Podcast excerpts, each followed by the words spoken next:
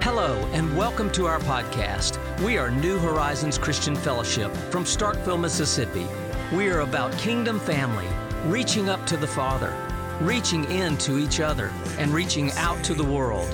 We hope you will be strengthened and encouraged by the message.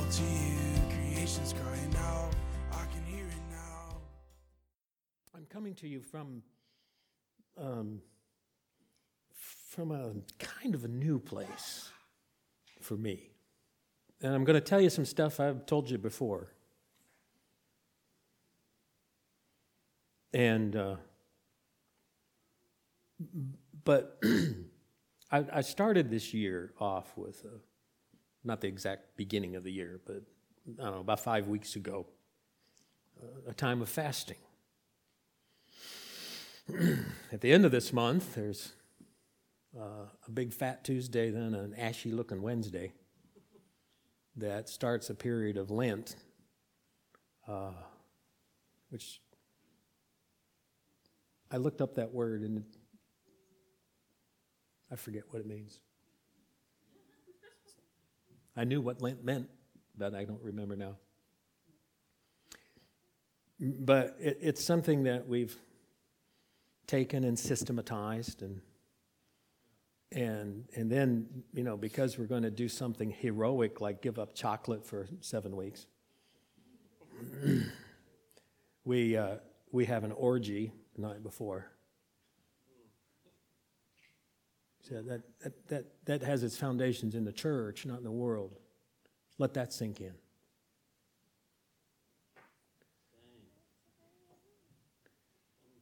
I find in my period of fasting, uh, and and what I've done is I had pure fasting for quite a while, and then now sort of minimum sustenance. I don't say that because there's anything heroic about that. Um, it's not about trying to parade some sort of piety in front of the people. But I, I want to share a little bit with you because I'm discovering discovering old things, discovering stuff I knew or suspected, but with seemingly new and brighter light. I, you know that lovely song? I learned it as a child. I can't remember how long I've been singing. The chorus of which we still weave into our into even modern worship. Turn your eyes upon Jesus. Look full in his wonderful face. What's the next line? The things of earth will grow strangely dim.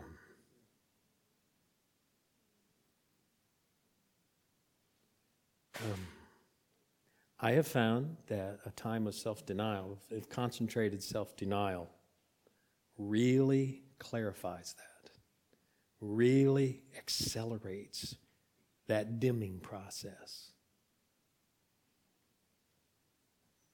People who know me well know that I'm quite a movie buff. I, just, I love movies. I just, because I love movies so much, I watch stuff I probably shouldn't watch. But, but I just, I, I'm fascinated by the medium, by the art form. By, well, you probably have got a hint that I like a good story. And I find myself increasingly looking at every absolute every single thing Netflix is offering and every single thing that Prime is offering and who knows what else. I've got more movies deluging my house at the press of a button than I've ever had in my life. I can't find anything interesting enough to watch.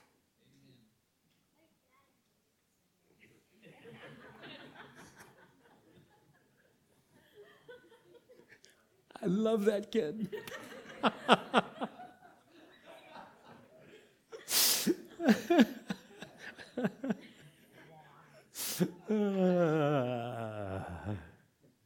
I love it. I just love it. The truth that comes just to flow and freely. yep. And, and, and honestly, when I first was realizing that, I, I actually grieved that a little bit. That, uh, I, I lost, I've lost something. Something that I really like isn't quite as shiny as I thought it was. Something that was beautiful it wasn't as wasn't as pretty as I remembered it. It's not like it's ruined everything. It's just it's just scuffed that artificial sheen that draws my attention away from Him. 99% of the things around me, and it may be points point and then another high number, are distractions. They pull my eyes off of Him. And if I were going to title this sermon, so somebody, some, some, somebody write it down for Saucy. It's, it would be, why do we make this so hard?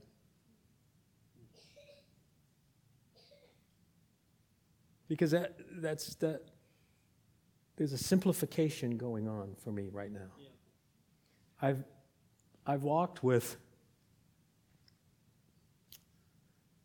I've walked through difficult times of my own, of my immediate blood family, and with my greater family of the church. Walk through hard, hard things, terrible things. I speak with confidence that every single person in this room has something he just would not be able to bring out and talk about here. We're all, we're all walking around with this bundle of, of secrets and feelings, pain and injuries. And some of them are fresh and some of them are, are old. We don't even know what caused them in the first place. We're surrounded by that all of the time. And here's, here's what I think is happening I think that the pain the suffering, what makes discipleship hard. We sing a lot about battles, you know? We, we do. We sing a lot about that because we're struggling, right? We are struggling. And the New Testament has some, some passages that, that talk about our fight and our battles and our spiritual armor. But most of it comes from a very simple, simple thing.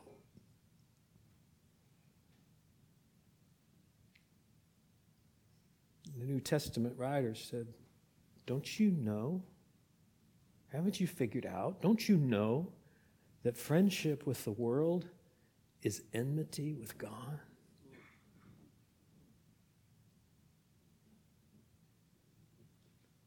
He didn't qualify it. He didn't say, friendship with the bad world stuff.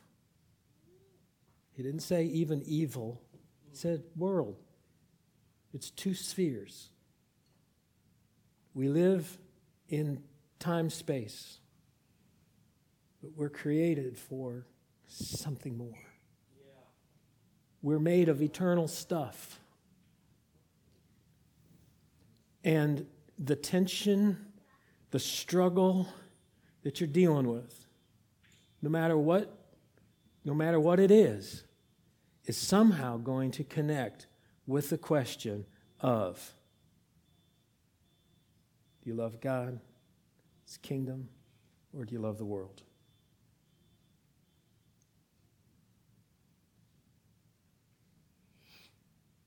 And, and we, we have our own version of that struggle here in the West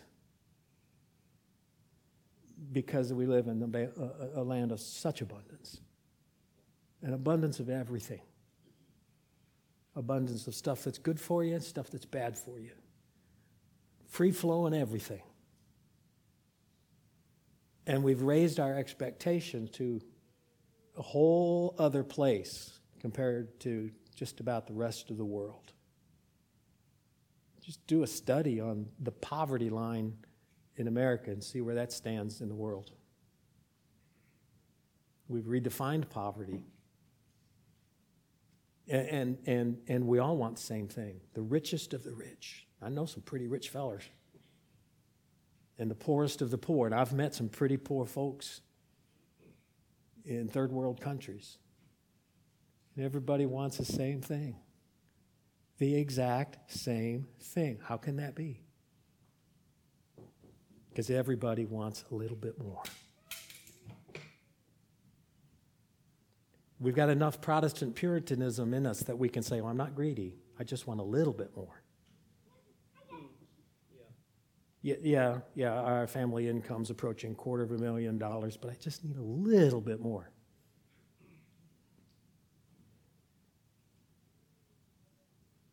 Just a little. No, no, I'm not greedy, mind you. Just a little bit more. There's things I love that are firmly planted on this planet. I love having a home. I love making music. I love a good movie as much as I used to, but I love a good movie. I do, I love this stuff. And, and, and every good and perfect gift comes from the Father of lights who does not change like the shifting shadows.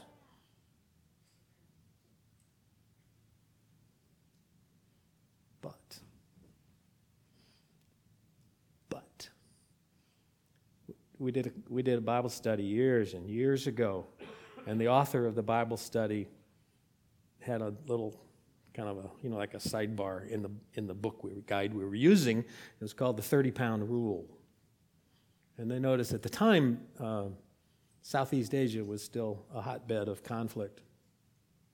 And they had, they had noticed that in whoever was coming through, whether it was the bad guys or the good guys, and we define that by which side of the, of the flag we're on, that, that people would, would flee terrified from the villages.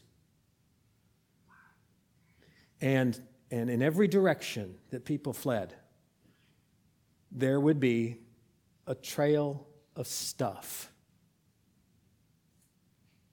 that, that became increasingly valuable the farther you got from the village. It was determined that a person really couldn't sustain that fleeing carrying, on average, any more than 30 pounds.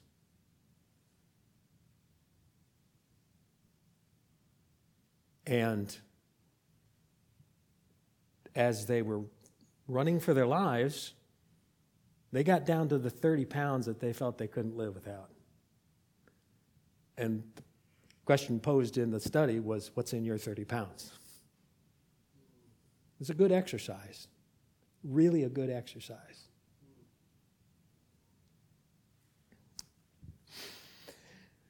But I, I'm, I'm, I'm still, I'm, I'm, I know, I realize that I'm like carpet bombing here and I may or may not hit something, but the.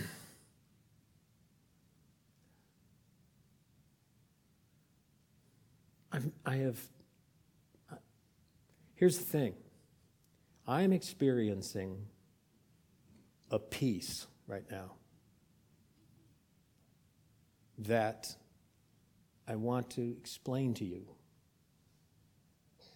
I want to help you understand it. I want to define it, describe it, make you want it.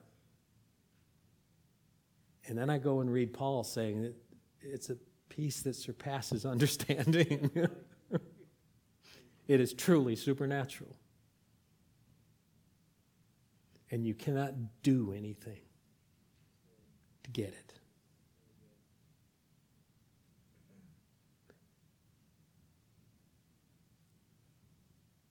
One of my favorite stories. Oh, you know I'd get to a story.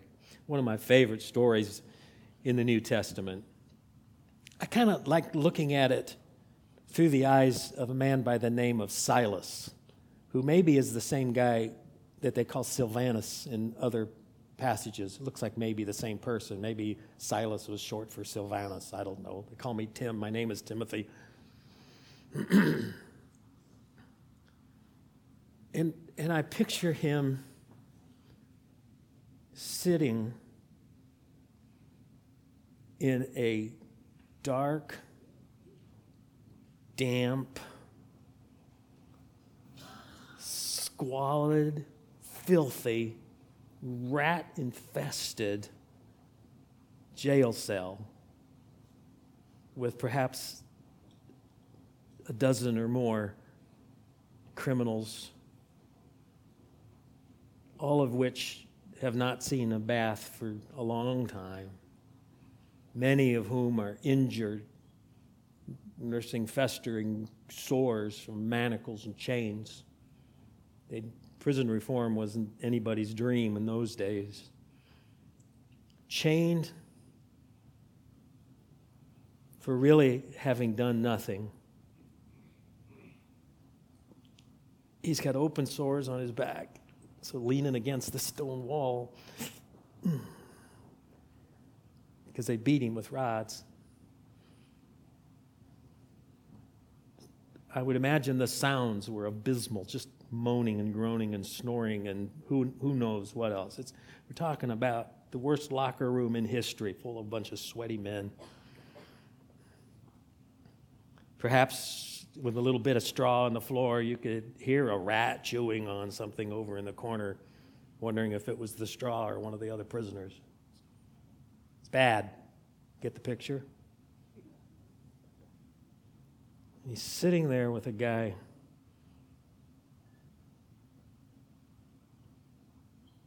that they called Paul,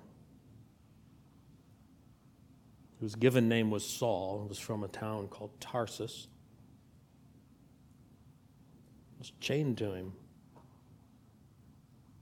And Saul is restless too. Paul's, Paul's, Paul's moving around. And amidst the, amidst the sounds, I picture Silas can hear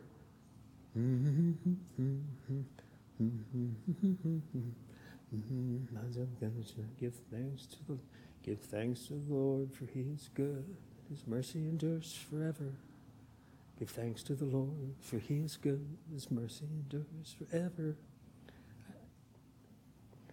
If there was enough light for him to go, What? I think that's what Silas might have done. Now, I'm being hard on Silas. What we're talking about is what Tim would be like if he was chained to Paul in that situation. Silas, what am I doing here? I mean, for crying out loud, I was a last minute substitution on this trip in the first place. Paul and Barnabas got into it and they split company. What am I doing here? Well, I got there because just the, the last few days, as they're walking through the dusty marketplace, must have been a noisy bazaar, not bizarre, bazaar, of animals and foods, groceries, humans, and people selling this or selling that, and, and uh, including services such as you could have your fortune told by this little girl who's possessed by a demon. And she's pretty good at fortune telling. And as Paul and Silas move through this, this dusty, noisy, see, you know, I like movies. This is a movie in my head. This, this, this marketplace. This little girl looks up and goes, hey, those guys are from the Most High God.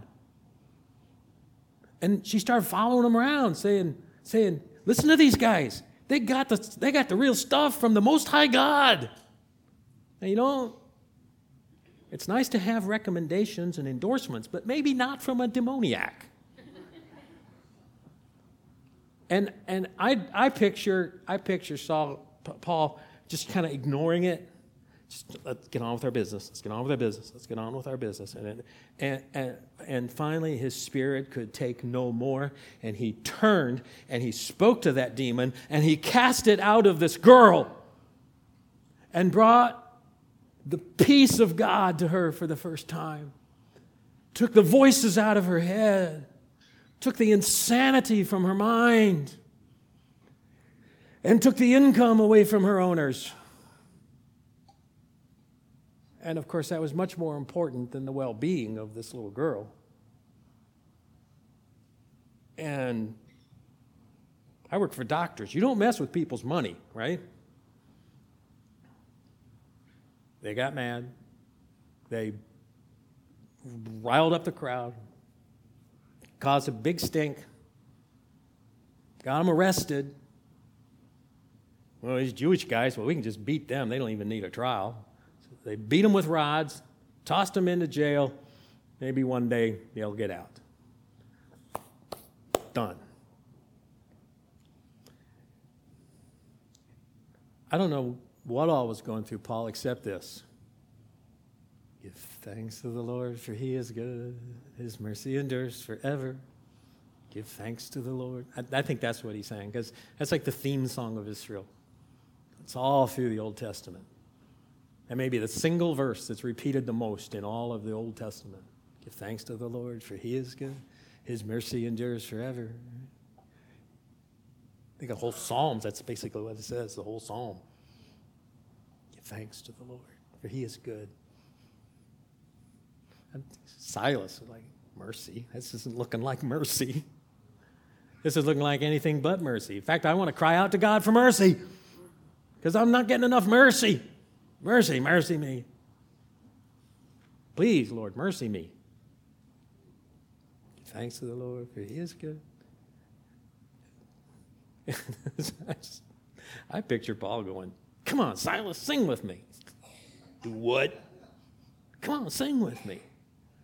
Give thanks to the Lord, for He is good, His mercy endures forever. I know the words, I learned them as a child before my bar mitzvah. Give thanks to the Lord, for He is good. And I think Silas experienced what we experience when we come dragging in here on Sunday morning and the band is raising the name of Jesus. And you can watch it and kind of enjoy it, but nothing happens until you open your mouth and join in. The heart follows the deed. If you wait for your heart before the deed, you're never going to get there. And so he joins in. And so they send bees and singing. They're singing. They're singing their thanks and their praise to the Most High God in the worst circumstances that you can imagine.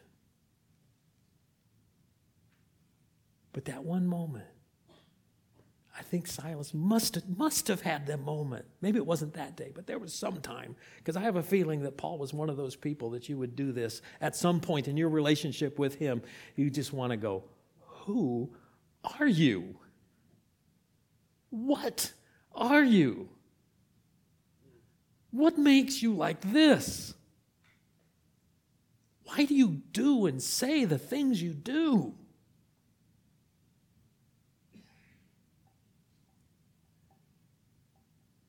You know the story, but you can read it yourself in Acts 16 as far as what happens next. But I want to bring us to that question of how, Paul, how, how did you get this way, Paul?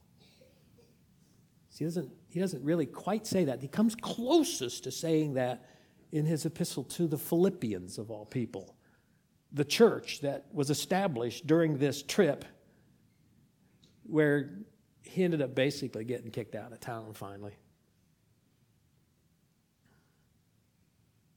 And that was, they weren't even planning on going there. He had a whole strategy laid out for Asia Minor. And, and Jesus kept them from going into Asia. I don't know how he did it. I remember as a kid, I pictured Jesus standing there like in flaming clothes going, no, no, no. But I don't think that's probably the way it worked out. Frustrated travel plans, bad weather, somebody gets sick, uh, roads closed for construction. I don't know. Chariot breakdown. I, something. They couldn't get there. And while they're trying to figure out how to get there, he has a dream. And he dreamed a man dressed like a Macedonian. I don't know how Macedonians dressed, but it was something. Maybe the length of the hem and the toga. I don't know. He said, Come over here and help us. And so Paul gets up the next morning and he says, Hey guys, I got this dream. Let's talk about it.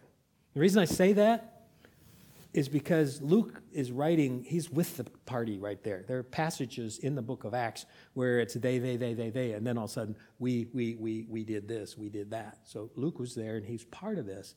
And what he says is, so we concluded that God was calling us to Macedonia. Paul didn't just come in and say, I have a word. He said, hey guys, let's, let's kick this around. Let's talk about this. I, have experienced, I, I tried to explain this to people.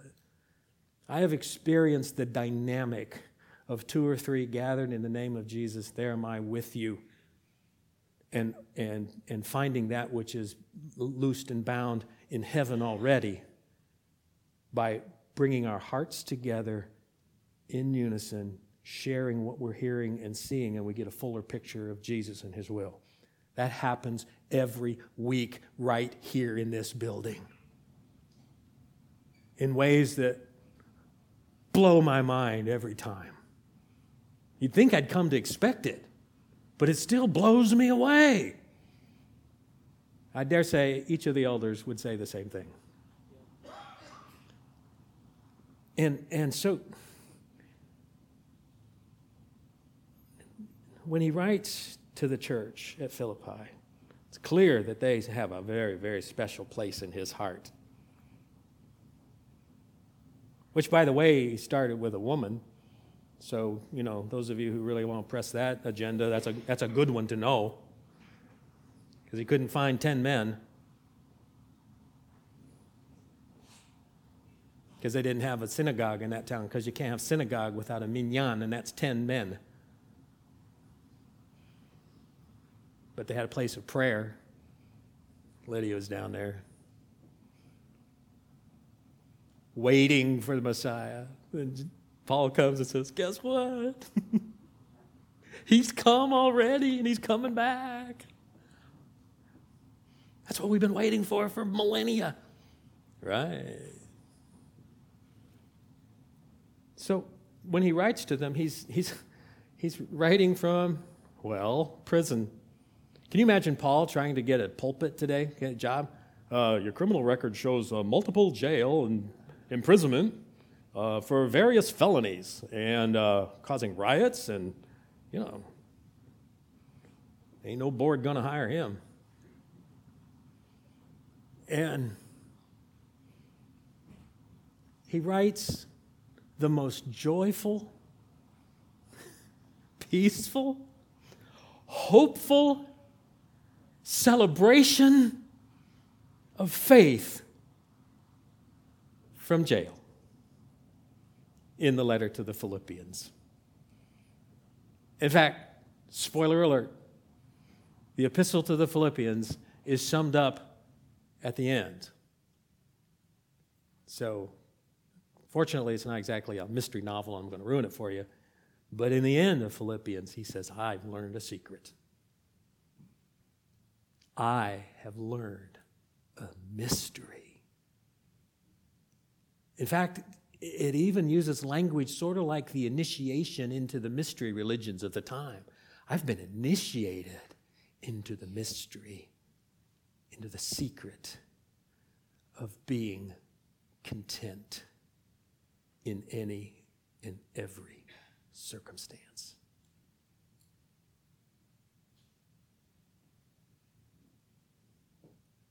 Paul, what's the secret? Can you please let me in on that? And the epistle really unfolds that. It starts with a verse that Johnny referred to earlier today. He says, I truly believe that God, who has begun a good work in you, will bring it about to completion in the day of Jesus. You're a project. You are a project. I had somebody who called me his mentor, who turned the tables and taught me many years later as I contemplated what great thing God was going to have me do before the end of this run. And he says, My prayer for you is that you will soon discover that your great work, your great project for God is you.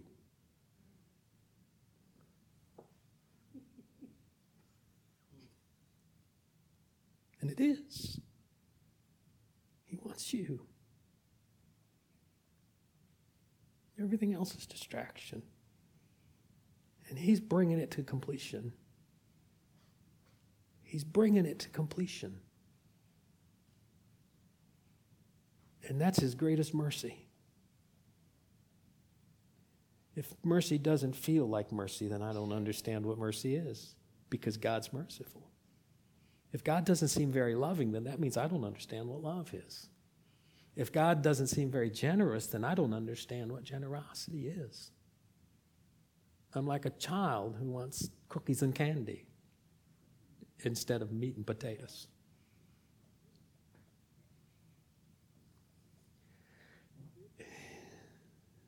I want to do great things for you, Lord. Thanks, I needed that. There was a popular song by a group called the Imperials when I was in college. And it talks about how wonderful God is. But the title of the song and the refrain in the chorus is what now I just want to know what I can do for you. You know, the, the, the New Testament and the Old Testament, when they use the term serve the Lord, we all want to serve the Lord. Do you know the word means worship? It doesn't mean bring him his coffee. It means worship. In fact, even the, the Greek word, latreuo, it's the word we get liturgy from.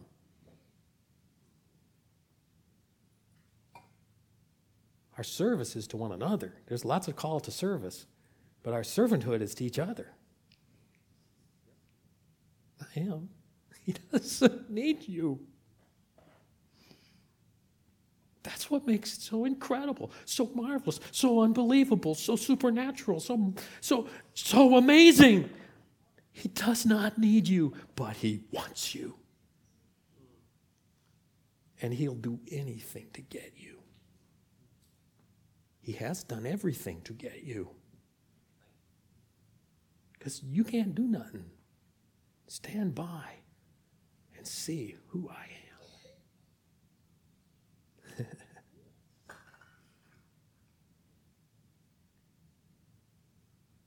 So Paul has that interwoven in his being. And there's, there's like four key passages in the Philippian letter.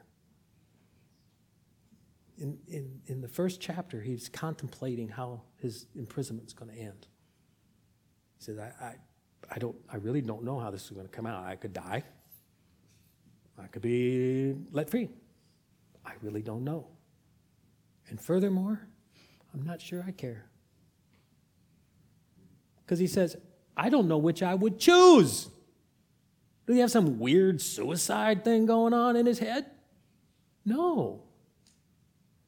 It doesn't matter. If I live, I get to be with you. I get to enjoy you and, and, and celebrating life together in Him. If I die, which actually is better, then I'm with Him face to face. I can't lose. You know, they say that an enemy who has nothing to lose is the most dangerous. You can't kill a dead man. you can't lose. So Paul can, Paul can face everything that he faced. He goes, I can't lose. However it comes out doesn't matter because the one thing I want, I get it either way. So I can't lose, I can't lose, I can't lose. So, so in, the, in, in the second chapter, he, he starts fleshing that out a little bit. He says, he says, if this is all true, if there's, if, there's, if there's substance to your faith in Jesus Christ, then I want you to act like Jesus. I want you to put others before you. It's easy to do when you have nothing to lose. You have it all. Because I haven't lost anything of value if I've given you everything. But it takes a huge shift in your mentality to realize that. You think you can give it all? He goes through that marvelous poem that Jesus found in his very nature. God. He's, but he's, he looked at that as something not to be clung to, but instead he emptied himself, became a man. But he took on the form of a servant, also not just not like an important man. And then he humbled himself even to death. Not just death, death on the cross, on a machine that was invented to make it as agonizing and horrible and public and embarrassing and devastating and humiliating as possible.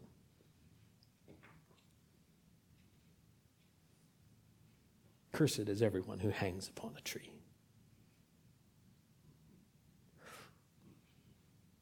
So that God has lifted him up and given him a name that's above every other name.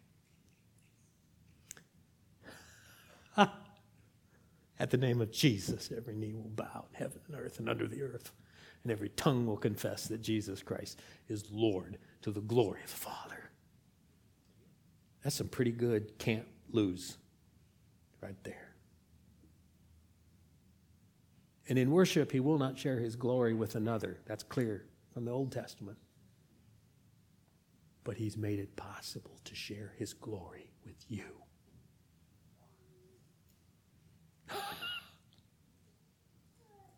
Be amazed. Let's sink in. Turn your eyes on Jesus. And, he goes on to say that, you know, I, I haven't really attained this. In chapter 3, he says, his stuff, his stuff turned strangely dim. In fact, he took his, all of his accomplishments, and they were many. He had like a, he's like a, like a PhD in rabbinic law. Studied with Gamaliel. He's Pharisee of the Pharisees. Walked a line like nobody's business. Zealous for God, he's tried to destroy the church because he thought it was a threat all the things that were make, that, making him a rising star in Jerusalem. Up to that day, he went off to Damascus on his mission. He says, I count it all as loss. More than that, he says, I consider it dung. Now, that's strong language for a Jew. That's strong language for us, but a Jew of that day, referring to all that religiosity, and equating it with something you scrape off the bottom of your shoe before you come in the house? That's radical talk compared to the high calling that's in Christ. So I, not that I've attained, but I press on. This one thing I do. I want to go to Asia. I want to do this. I want to do that. I hope to go to Spain one day. He's longing to see the folks in Rome, knowing somehow he was going to get there. Little did he know he was going to be on a prison ship, but he did get there. And, and all of that stuff, way back, way, way back in the caboose of the train, that was bent on one thing and one thing only to know Christ to know Him intimately, to be one with Him, to become like Him in His death, and somehow, I don't know how this works, but somehow even achieve resurrection. Those are the things He says in the third chapter of Philippians.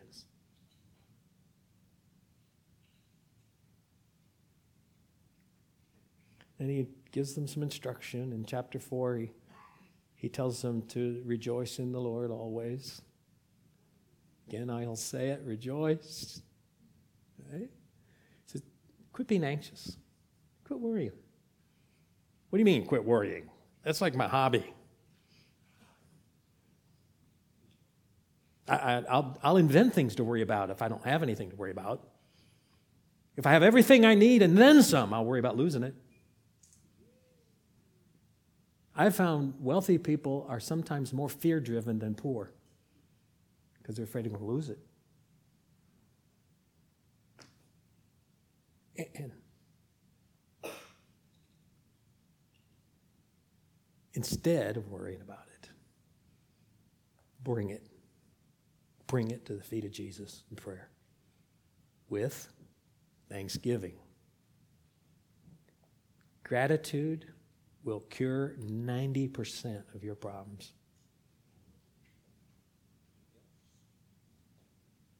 That sounds unbelievable, but I promise you it's true. Gratitude for what you have had is much better than grief over what you have lost.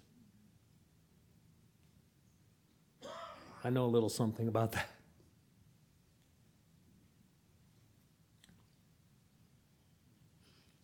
He said, and furthermore, think about these things the excellent and praiseworthy. Netflix. All right, we're in title number 285, and I haven't got excellent to praiseworthy yet. There's something about Jesus. Nope, they didn't even understand him.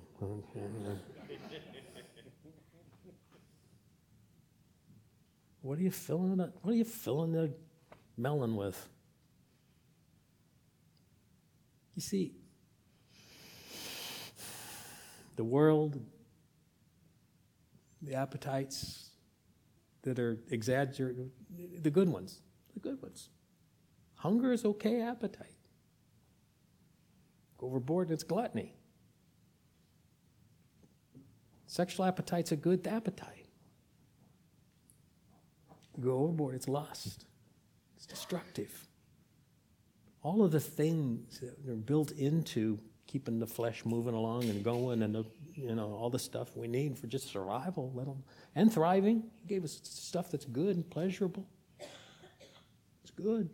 It can easily be twisted and exaggerated. And that's what the enemy does best. That's what he does best throw in a little smoke and mirrors to convince you that god's not going to give you everything you need because you don't even understand where the line between need and want is anymore. And it's, up to you to get it because He's not going to give it. Oh, that sounds familiar. Did God say that you could eat of every tree in the garden but one? I don't know why Satan suddenly sounded like Jim, but that's an old TV reference only for the elderly. Um, did he really say that? You're not going to die. You're just going to be like him. You're going to have your own power. You'll have your own decision making. You will be in charge now. Didn't he say you're going to have dominion over all the earth? Well, here it go. He said, eat of all this stuff. And then for some reason, he throws this tree in. Spoil sport, cosmic killjoy. Take all the fun out of living.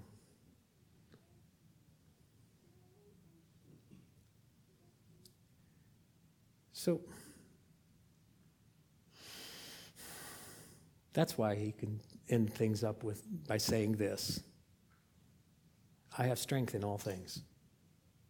He didn't say I can do all things. He said I have strength in all things. I saw on Facebook one time it says, I can do all things through a verse I've ripped out of context. he says, I have strength for all things from the one who gives me strength. That's all it says. Because he's just talking about I've been, he's, I've been hungry, I've been full, I've been naked, I've been clothed, I've been shivering in the cold, I've been sheltered, I've had good times, I've had, I've had plenty, I've been destitute. I've learned the secret. I've learned the secret. still feels a little bit like a secret because he, he can't teach. But I, I, I am discovering this that most of the things that I've struggled with, most of the things I've struggled with, whether it's guilt from the past, addiction of the present, frustration of various kinds, whatever it is, my misery, my, my angst, that, that bubble of anger and temper that builds up inside of me and squirts out when I'm driving down 82 at 8 in the morning. It all comes from the question Do I love God or do I love the world? You cannot serve two masters. Yes, I can. I can, well, I'm like mostly Jesus and a little bit the world. it doesn't work that way. Now, the more you get lined up, and it's just a lifelong process, and I have, I have not attained. But the saying the yes to Jesus doesn't, I don't find myself having to say no to sin. Because the yeser I am with Jesus, the less I want to sin. The less I want, the less I want to wallow in guilt and failure. The less I, I want to. See, that, all that stuff is about all that stuff is about not having the faith that he paid for it. You're really free of it. it, it it's about our weakness. It's about our, our wanting to do something Grace is so outrageous. We just don't we don't get grace. I don't understand grace. Makes no sense. One of the first phrases a child learns is, It's not fair. Right? Grace is not fair. If we got what we fairly deserved, we wouldn't even be here to talk about it. Our, our, our greatest giant of the faith, whoever we idolize in modern times or history, maybe could get a few drops in the cup, and the rest is filled up with God's grace.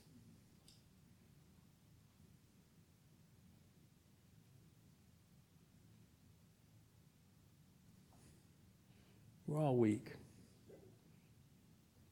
God's strength is demonstrated in our weakness.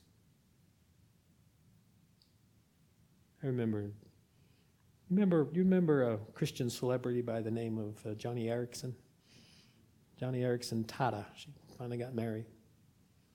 She had a diving accident, broken neck, profoundly paralyzed. Very talented artist. B- breathed with the help of a ventilator. And she spoke. Voice sounded like somebody who was paralyzed. She, she did a record album, sang. And first heard it, I went, she's not that great a singer. I mean, after all. and yet, and yet, the power of God in her life was manifest because of a tragic accident as a teenager. They're a lot better singers. Who cares? I mean, really, who cares?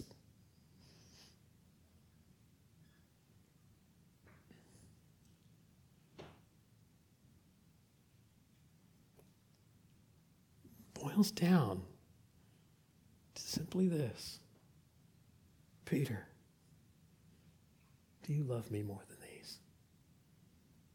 Oh, yes, Lord. Uh, yes, Lord. You, you know. You know everything. You know I do. I Had to ask him three times. He's asking you today. You love me more than this, that, the other thing?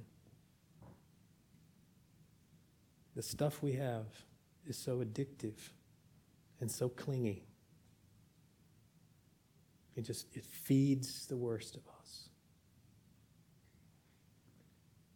and I think that's I think that's why fasting is supernatural. If you know me, you know I don't use that word very often. Because it certainly is not natural. Fasting is not natural. It goes against one of the fundamental instincts for survival on this planet. And this particular period has been especially effective for me, partially because of the challenges of recent years and the extra challenges that grieving brings.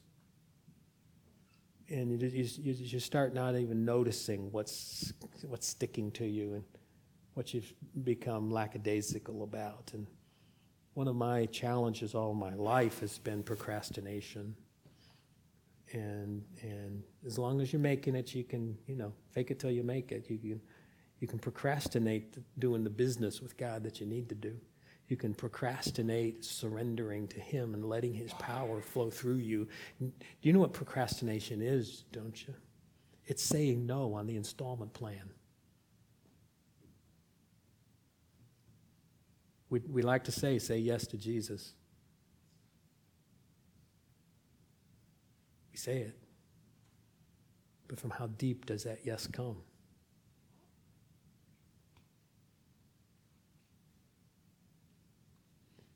Almost all your pain, almost all your struggle is about your addiction to this world. This is the love of the world, John wrote. The lust of the flesh, the lust of the eyes, and the pride of your possessions and accomplishments. They use the word life. It's kind of like the word we use for living, making a living. That's, that's the love of the world. We disguise it, we baptize it, we try to figure out that Jesus only said, Sell all your possessions to that one guy, and it was a test anyway, so I don't think he would say that to me. All the hard sayings of Jesus. It's a book, F. F. Bruce. The hard sayings of Jesus, all of them have to do. They're hard because it goes against human nature, it goes against the flesh. It's powerful. So I'm finding that I'm finding that fasting, I'm finding that self-denial in, in a disciplined way brings, for me, it has brought so much into focus. I encourage you to try that. It doesn't have to be monumental, weeks and 40 days in desert. Doesn't, I don't recommend actually starting there on a practical basis. But saying no to yourself, that's what self denial is. And it's good practice. And nothing sells like success because you're successful at that. You can start saying no to other things. And I'm, I, I, I'm fascinated at what's happening to me right now. I'm, I'm so free. I told, uh, I think I told Keith, I said, that one of the surprising spin offs for me, I've confessed to you many times a disease I have, I call it traffic Tourette's. When I'm driving, I'm so angry at all of the incompetent drivers on the road except me. Angry, nasty, angry. You wouldn't know me. That, that, that guy left my car some weeks ago, and I'm not even sure where he went. I didn't do anything because it's all about surrender. It's giving in. Feel like giving up? Well, it's about time. So, simply Jesus. We use that phrase a lot here since the since we moved into this building. Simply Jesus has been a theme. It was on our Facebook for is it still on our Facebook? Does it say that? I don't know if it does or not, but it used to. Do you love him or not? I'm going to have band come back up. I want to sing that song. It's simple. Simple. Jesus, we love you. We adore you. We love you. And it's not just, ooh, I got a good feeling about you because you're really kind of cool. Or admirable or, or, all of that stuff. He is, absolutely he is. In fact, if you want to think of the things that are that are excellent and praiseworthy, there's nothing tops him. But let that come from your heart in a way that's going to turn down the lights on everything else in your world. Because none of the things in this world have light of their own. They're just shiny things that reflect other light. And they will dazzle you, they will hypnotize you, they will distract you. And you will have these moments when you suddenly realize, oh my goodness, I thought I loved Jesus more than that. And that's okay, because that's probably the Holy Spirit saying, hey, do you love me more than these? Do you? So let's stand together and let's just sing to Jesus. Let's just tell him after what he's done, after what he's doing, and what he's promised to bring. Eye has not seen, ear has not heard, mind has not comprehended what God has prepared for those he loves.